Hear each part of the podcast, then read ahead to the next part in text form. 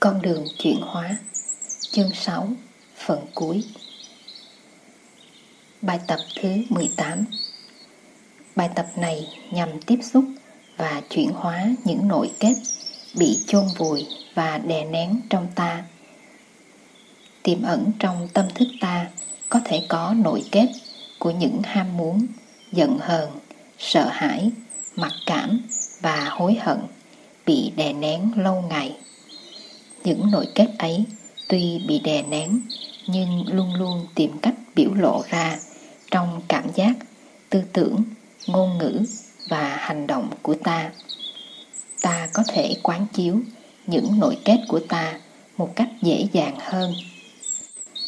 Khi các nội kết này có thể biểu hiện thành cảm thọ một cách dễ dàng trên mặt phẳng ý thức. Nhưng nếu nội kết bị đè nén, chúng không biểu hiện được một cách thẳng thắn và tự nhiên trên ý thức. Chúng chỉ phát lộ một cách gián tiếp trên tư tưởng, cảm thọ, ngôn ngữ và hành động của chúng ta thôi. Vì vậy, chúng ta không biết được sự có mặt của chúng. Trong khi ấy, chúng vẫn âm thầm sai sử ta và làm cho ta khổ sở. Đạo Bụt có danh từ tùy miên, Anusaya, có hàm chứa nghĩa lý này. Tùy là đi theo, miên là nằm ngủ. Những nội kết này nằm ngủ trong chiều sâu tâm thức ta, nhưng vẫn theo sát ta và sai sử ta một cách khó nhận biết cái gì đè nén chúng và không cho chúng biểu hiện đó là ý thức và lương tâm của ta ta biết rằng những ham muốn ấy những giận hờn ấy không thể được toàn xã hội, hoàn cảnh và chính lương tâm ta chấp nhận. Cho nên trong đời sống hàng ngày, ta đã tìm cách dồn ép chúng xuống, đẩy chúng vào một vùng xa xôi của tâm thức để ta có thể lãng quên. Tâm lý học hiện đại gọi chúng là những ẩn ức. Con người thường có khuynh hướng trốn tránh khổ đau và trong có những cơ chế tự vệ. Chính những cơ chế này đẩy những khổ đau tâm lý, những mâu thuẫn xung đột và những xung động không được xã hội và lương tâm chấp nhận. Impulsions inacceptable vào vùng vô thức để ta có thể tạm thời yên ổn với ta. Nhưng những ẩn ức lâu ngày này luôn luôn tìm cách phát hiện và sản phẩm chung kết của các cơ chế tự vệ đó là những câu nói, những hình ảnh tâm ý và những cách hành xử có tính cách bất thường, không thích hợp với xã hội và sau cùng là những triệu chứng của những bệnh tâm thần.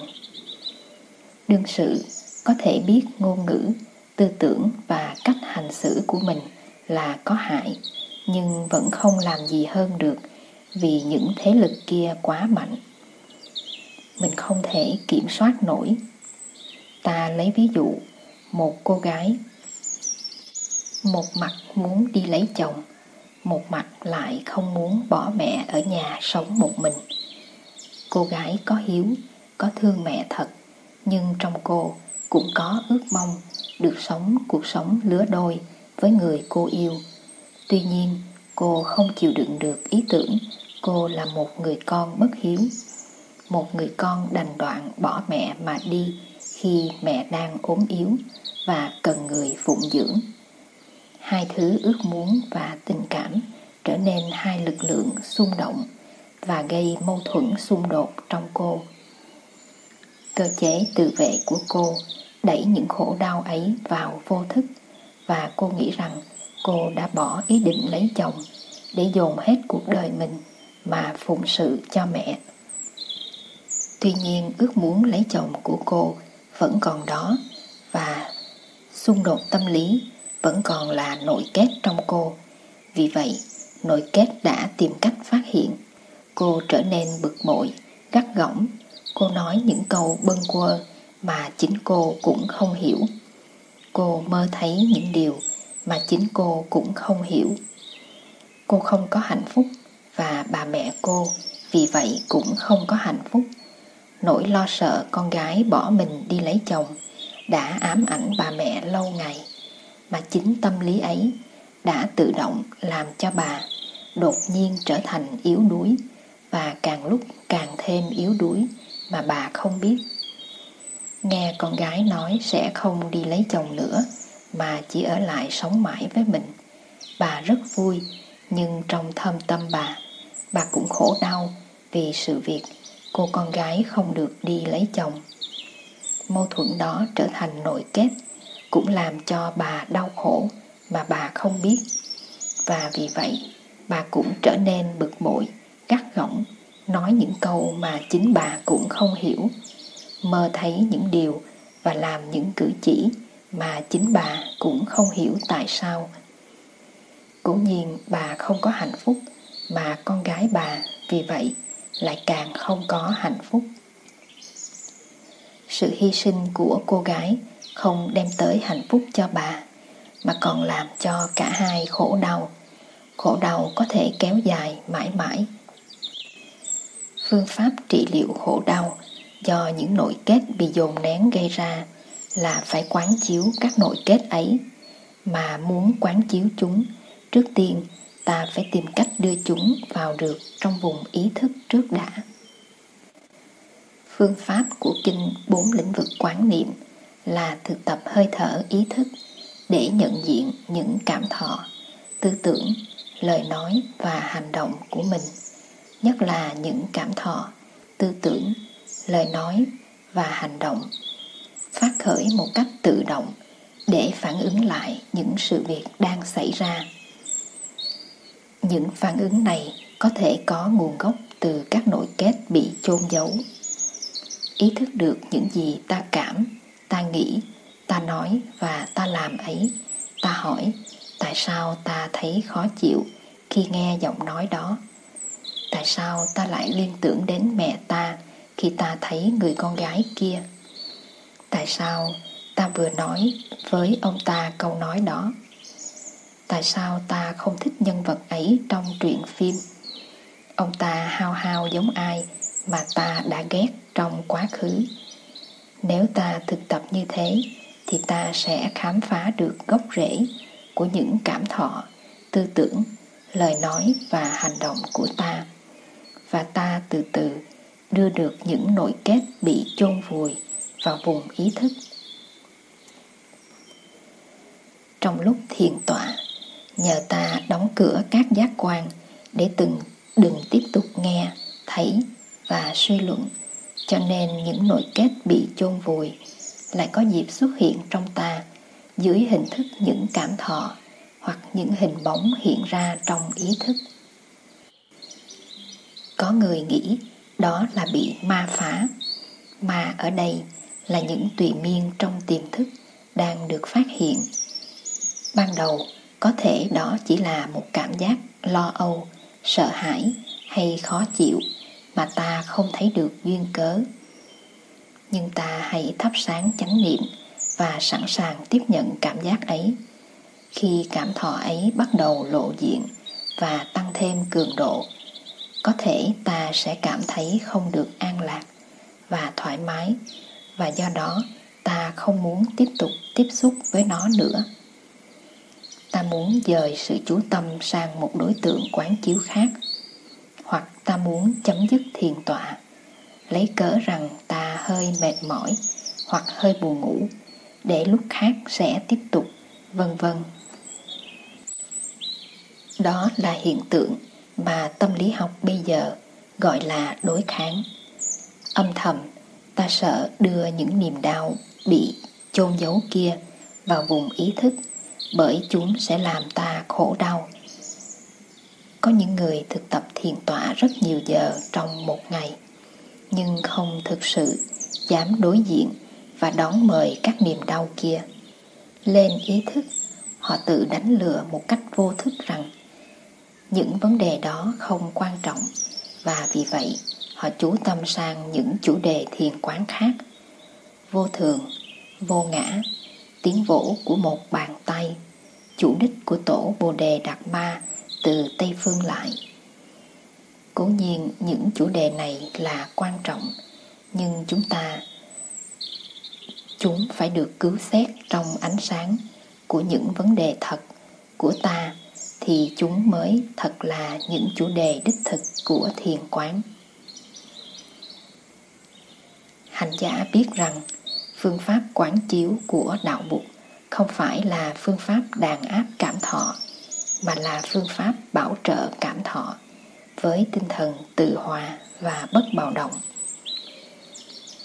Hành giả biết rằng chừng nào chánh niệm của mình còn được duy trì thì mình còn không bị cuốn theo hoặc đắm chìm trong cảm thọ hoặc trong những xung đột nội tâm.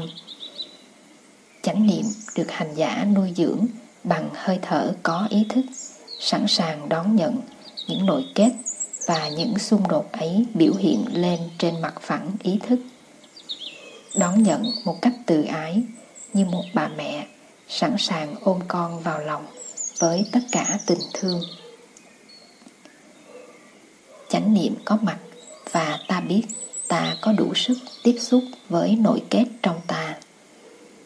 Trong hoàn cảnh ấy nội kết sẽ phát hiện dưới hình thức những cảm thọ và những hình ảnh trong tâm ý mà ta phải nhận diện và tiếp xúc thật sâu sắc và thật đầy đủ trong chánh niệm ta.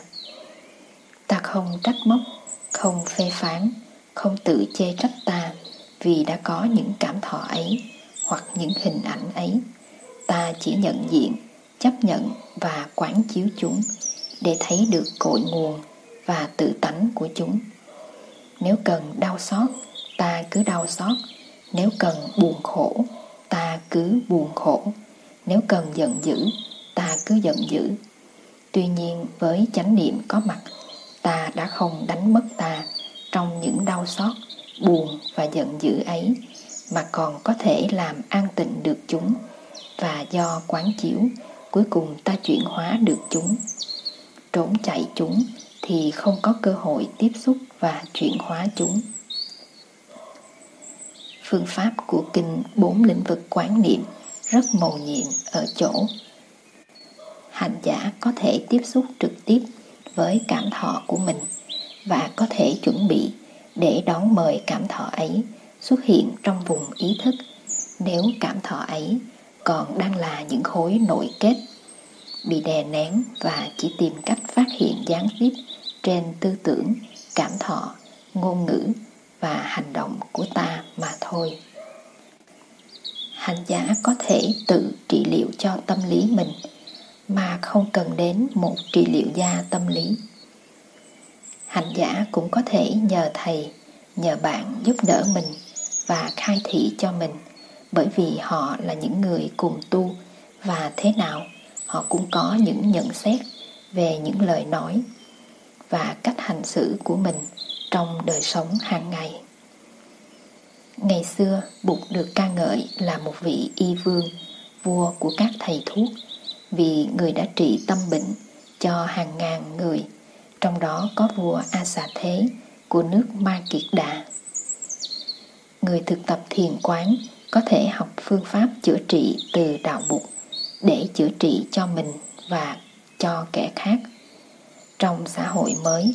Nhiều người vì sống thiếu chánh niệm và vì không biết hóa giải nội kết, cho nên lâu ngày những nội kết này trở nên sâu nặng. Do đó, tinh thần trở nên dao động, bất an và hư nhược. Những bất an, anxiety và hư nhược, depression ấy được biểu hiện trong cách nói năng và hành xử hàng ngày cách nói năng và hành xử ấy. Càng ngày càng có tính cách không thích ứng với xã hội. Vì vậy, những người kia bắt đầu gặp những khó khăn về mặt giao tế, làm ăn và cộng tác với kẻ khác.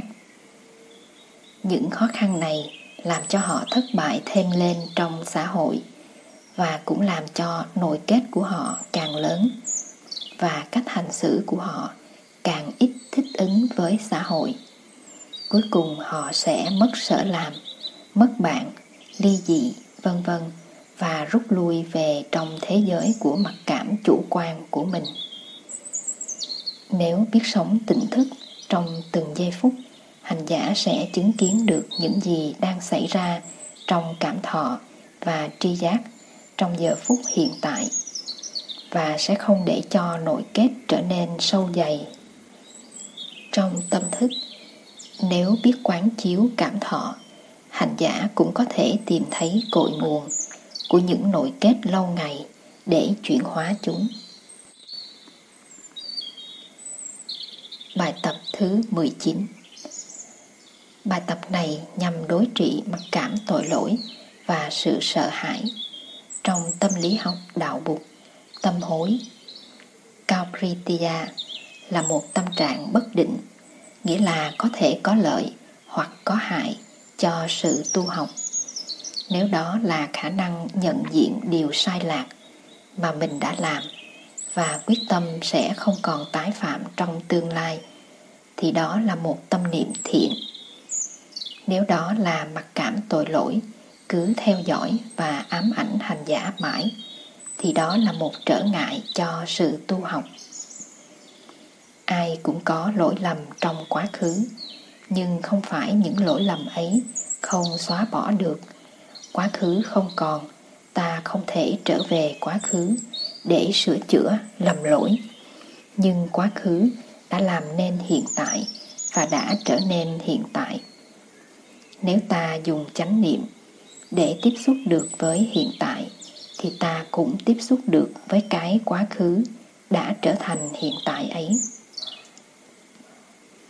nếu ta chuyển hóa được hiện tại, thì ta cũng chuyển hóa được quá khứ. Chúng ta biết rằng, tổ tiên, cha mẹ và anh em chúng ta đều có liên hệ mật thiết với chúng ta.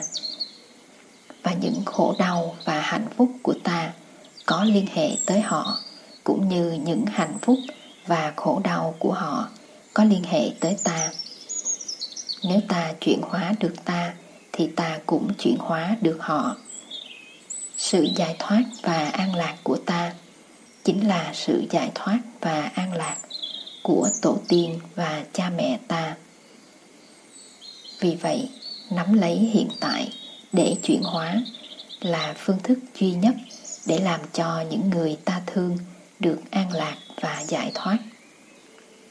Và đó cũng là phương thức duy nhất để hàn gắn lại những đổ vỡ đã gây ra trong quá khứ phép sám hối của đạo Bụt dựa trên nguyên tắc lỡ lầm do tâm phát khởi và lỡ lầm cũng do tâm mà được xóa bỏ. Tội tùng tâm khởi, tùng tâm diệt. Nắm lấy hiện tại để chuyển hóa, ta tạo niềm vui và hạnh phúc cho ta và cho mọi người. Sự chuyển hóa này tạo an lạc thực sự cho hiện tại và cho tương lai, chứ không phải chỉ là một tâm niệm hối tiếc suông. Nắm lấy hơi thở và chánh niệm để sống cho tỉnh thức và để tạo an lạc cho mình và cho người ngay trong giờ phút hiện tại. Hành giả thoát được mặc cảm tội lỗi và không còn bị tê liệt. Trong mặc cảm người kia vì vô ý đã làm cho một đứa trẻ thiệt mạng. Mặc cảm tội lỗi này có thể đi theo ông ta suốt đời. Nhưng nếu người ấy thực tập chánh niệm, tiếp xúc được với giây phút hiện tại, ông ta có thể cứu được rất nhiều em bé đang có thể mất mạng ngay trong giờ phút này. Có nhiều em bé chỉ vì thiếu một viên thuốc mà chết. Có nhiều em bé chỉ vì thiếu sự quan tâm của ta mà chết. Hàng ngày có, cả hàng chục ngàn em bé chết như thế trên thế giới. Tại sao ta không đi cứu các em đang chết, mà lại cứ tự giam mình để chết dần, chết mòn trong ngục tù của sự hối hận do ta tạo nên? Sợ hãi cũng là một nội kết quan trọng trong ta, mà chất liệu cũng là vô minh sự thiếu hiểu biết về tính chất vô ngã của tự thân. Cảm giác không an ninh và sự sợ hãi những điều có thể xảy ra cho mình và cho những người thân của mình là những cái ai cũng có, nhưng đối với một số người thì cảm giác đó và sự sợ hãi đó đã trở nên quan trọng quá mức, khiến họ không còn có khả năng sống thảnh thơi và an lạc dù là một cách tương đối. Trong đạo bục đại thừa bồ tát quán thế âm được miêu tả là người đã vượt ra khỏi mọi sợ hãi và thường hiến tặng cho chúng sinh món quà quý giá vô cùng, gọi là vô úy thí. Vô úy, abaya, nghĩa là sự không sợ hãi. Sự không sợ hãi này là kết quả của công trình thiền quán về tự tính không sinh, không diệt, không thêm và không bớt của vạn pháp. Tâm kinh bát nhã được trì tụng như một văn bản nói về vô úy. Quán chiếu được tự tính duyên sinh và vô ngã của vạn vật thì thấy được tính cách không sinh và không diệt ấy và vượt thoát được sự sợ hãi vạn vật vô thường, bệnh tật và tai nạn có thể xảy ra cho chúng ta và cho những người thân của chúng ta bất cứ lúc nào. Sống trên đời, ta phải chấp nhận sự thực ấy. Nếu ta sống có chánh niệm, trong từng giây phút, nếu ta sống một cách sâu sắc những ngày tháng của chúng ta và tiếp xử đẹp đẽ với những người chung quanh ta, thì chúng ta không cần gì phải sợ hãi và chúng ta không có gì phải hối hận. Dù có gì bất trắc xảy ra, nếu ta biết sinh và diệt là hai mặt của sự sống, thì ta thấy được rằng sinh là để diệt và diệt là để sinh. Và nếu đất mẹ đã đưa ta ra đời một lần, thì đất mẹ sẽ đưa ta ra đời trăm vạn lần khác. Do đó ta sẽ không sợ hãi buồn khổ mỗi lần đất mẹ đưa hai cánh tay ra đón mời ta trở lại. Người giác ngộ cởi trên sóng sinh tử mà đi một cách thản nhiên. Có những người vì tiếp nhận nội kết quá nhiều từ hồi thơ ấu nên cứ bị cảm giác không an ninh, luôn luôn theo dõi và ám ảnh. Người lớn đã khủng bố họ, đã làm tội tình họ, đã khai thác họ khi họ còn tấm bé. Đối với những người này, sự tiếp nhận và hành trì giới luật căn bản là năm giới, là một phương tiện bảo vệ hữu hiệu nhất. Việc hành trì giới luật sẽ tái lập được thế thăng bằng trong nội tâm và ngoài hoàn cảnh. Hành giả biết rằng sự hành trì giới luật là phương tiện hàn gắn hữu hiệu nhất những vết thương quá khứ và sẽ có ảnh hưởng tốt trên xã hội trong hiện tại và trong tương lai. Thực tập chánh niệm để hộ trì sáu căn, để an trú và tiếp xúc với sự sống trong giây phút hiện tại là phương pháp thiết lập an ninh hữu hiệu nhất trong đời sống hàng ngày. Thêm vào đó, sự có mặt của những người bạn cùng giữ giới và cùng thực tập chánh niệm là một lưng dựa vững vàng cho họ Bài tập thứ 20 Bài tập này có chủ đích gieo trồng và tưới tẩm những hạt giống của an lạc và giải thoát trong ta. Nếu nội kết là những hạt giống của khổ đau, thì an lạc và giải thoát là những hạt giống của hạnh phúc. Tâm lý học đạo bục nói đến hạt giống Bitra như bản chất của các loại tâm ý, như nội dung của tâm thức. Trước hết ta nói đến những chủng tử bản hữu, tức là những hạt giống sẵn có ngay khi ta mới ra đời. Ta có thể nói rằng đây là những hạt giống do tổ tiên và cha mẹ trao truyền hoặc là những hạt giống của các kiếp trước. Tổ tiên chúng ta cũng là tiền thân của chính chúng ta. Có những hạt giống của Bụt, Bồ Tát, Duyên Giác, Thanh Văn, Thiên, Nhân, Atula, Địa Ngục, Ngạ Quỷ, Súc Sanh, nghĩa là đủ tất cả những hạt giống tốt và những hạt giống xấu. Thêm vào đó là những hạt giống đã được gieo trồng từ thuở tấm bé trong môi trường gia đình, học đường và xã hội. Hạt giống xấu là hạt giống của khổ đau và hạt giống tốt là hạt giống của hạnh phúc. Theo luật duyên sinh, các chủng tử không có tính cố định. Các chủng tử nương vào nhau mà thành lập. Vì vậy trong cái một có cái tất cả và cái tất cả là do những cái một tạo thành. Một hạt giống xấu cũng chứa đựng trong nó mầm mống của những hạt giống tốt. Một hạt giống tốt cũng chứa đựng trong nó mầm mống của những hạt giống xấu. Cũng như có ngày mới có đêm, có trái mới có phải, có dưới mới có trên, có một mới có nhiều, có sinh mới có diệt, có âm mới có dương. Vì lẽ ấy, các chủng tử đều có thể được chuyển hóa từ xấu sang tốt, từ lành sang dữ. Điều này cho chúng ta thấy rằng vào những lúc tối tăm và đau khổ nhất trong cuộc đời, ta phải biết rằng những hạt giống của an lạc, của hạnh phúc vẫn có mặt trong ta và vì thế ta không nên bao giờ tuyệt vọng. Nếu ta biết tiếp xúc với những hạt giống an lạc và hạnh phúc tiềm ẩn trong ta, nếu ta biết tưới tẩm và chăm sóc chúng, chúng sẽ nảy nở và mang lại những hoa trái của an lạc và giải thoát. Kinh luôn luôn nhắc tới hai mặt tương phản của tâm ý.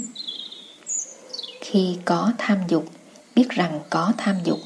Khi không có tham dục, biết rằng không có tham dục. Khi có sân hận, biết là có sân hận. Khi không có sân hận, biết là không có sân hận. Khi có giải thoát, biết là tâm có giải thoát. Khi không có giải thoát, biết là tâm không có giải thoát. Không có tham dục là một tâm ý tốt gọi là vô tham. Không có sân hận là một tâm ý tốt gọi là vô sân. Vô tham vô sân và giải thoát là những hạt giống tốt trong tâm cần được tưới tẩm và chăm sóc kinh điển hay nói tới tâm như là ruộng đất trên đó các thứ hạt giống được gieo vì vậy ta có các từ tâm điền và tâm địa. Quán chiếu không phải chỉ là quán chiếu về các hiện tượng sinh, lão, bệnh, tử, tham, sân, si, mạng, nghi và ác kiến. Chúng ta phải có thì giờ để quán chiếu về những đối tượng lành mạnh, an vui và giải thoát, để có dịp tiếp xúc với những hiện tượng này và làm cho hạt giống tốt sinh sôi nảy nở trong tâm điền. Bụt, Pháp, Tăng, Từ, Bi, Hỷ, Xã, Chánh Niệm, Trạch Pháp, Tinh Tiến, khinh An, Hỷ Lạc và Hành Xã, vân vân là những đề tài quán chiếu rất phổ thông trong đạo mục. Ta hãy lấy một ví dụ, hỷ. Hỷ là niềm vui, niềm vui này không phải chỉ là niềm vui phát sinh từ niềm vui của kẻ khác mà cũng là niềm vui lành mạnh của chính mình đó là một trong bốn vô lượng tâm từ, từ bi hỷ và xã ta có hạt giống của hỷ nơi ta. Ta biết rằng nếu ta có niềm vui thì đời ta mới có hạnh phúc, và ta mới có gì để san sẻ với kẻ khác. Nếu ta không có niềm vui thì ta có gì để san sẻ với họ? Nếu hạt giống của nụ cười và niềm vui bị vùi lấp trong ta dưới nhiều lớp khổ đau, thì làm sao ta có thể mỉm cười và phân phát niềm vui cho kẻ khác vì vậy bài thực tập này nhằm tiếp xúc được với những hạt giống tốt trong ta để giúp chúng có cơ hội phát triển Đời đầy khổ đau, nhưng đời cũng đầy dẫy những mầu nhiệm. Tất cả đều vận hành trên nguyên lý vô thường và vô ngã. Nhưng ngoài mùa đông còn có mùa xuân, ngoài bóng tối còn có ánh sáng, ngoài tật bệnh còn có sức khỏe, ngoài nắng hạn và bão lụt còn có gió thuận mưa hòa. Mắt ta, tai ta, trái tim ta, nụ cười ta, hơi thở ta đều là những hiện tượng màu nhiệm. Chỉ cần mở mắt là ta thấy được trời xanh, mây trắng, liễu lục, bông hồng, dòng sông xanh, đồng lúa vàng và đôi mắt đen láy của em bé. Chỉ cần lắng tai là ta nghe được tiếng chim hót, tiếng rủ rỉ của hàng thông hay tiếng sóng vỗ rạc rào. Tất cả đều vô thường, tất cả đều giả hợp, nhưng vẫn là màu nhiệm. Trong ta và quanh ta có rất nhiều pháp, hiện tượng có tính chất màu nhiệm như thế và chúng cũng có tính chất tươi mát và trị liệu. Nếu ta tiếp xúc được với chúng thì ta cũng tiếp nhận được tính chất tươi mát và lành mạnh của chúng. Từ ngữ an lạc thường được dùng để chỉ cho sự bình an và hạnh phúc của nội tâm. Nếu tâm ta có an lạc thì ta sẽ từ từ làm cho thế giới có thêm bình an và hạnh phúc. Bình an, peace và hạnh phúc, joy trên thế giới không bao giờ tuyệt đối. Tuy vậy, chúng luôn luôn có mặt tới một mức độ nào đó. Trời xanh, mây trắng, mưa thuận, gió hòa, sự ổn định chính trị, tự do ngôn luận. Pháp luật được bảo vệ, trẻ con được đi học buổi sáng, bông hoa đang nở, sức khỏe của chúng ta, vân vân. Đó là những yếu tố tích cực của bình an và hạnh phúc. Có mặt bên cạnh những yếu tố tiêu cực như bất công xã hội, kỳ thị chủng tộc, trẻ em thiếu ăn, kỹ nghệ chế tạo và buôn bán vũ khí, phóng xạ nguyên tử, vân vân. Ý thức về những gì hư xấu và nguy hiểm đang xảy ra là một điều cần thiết bởi vì do đó mà ta có thể tìm phương cứu chữa.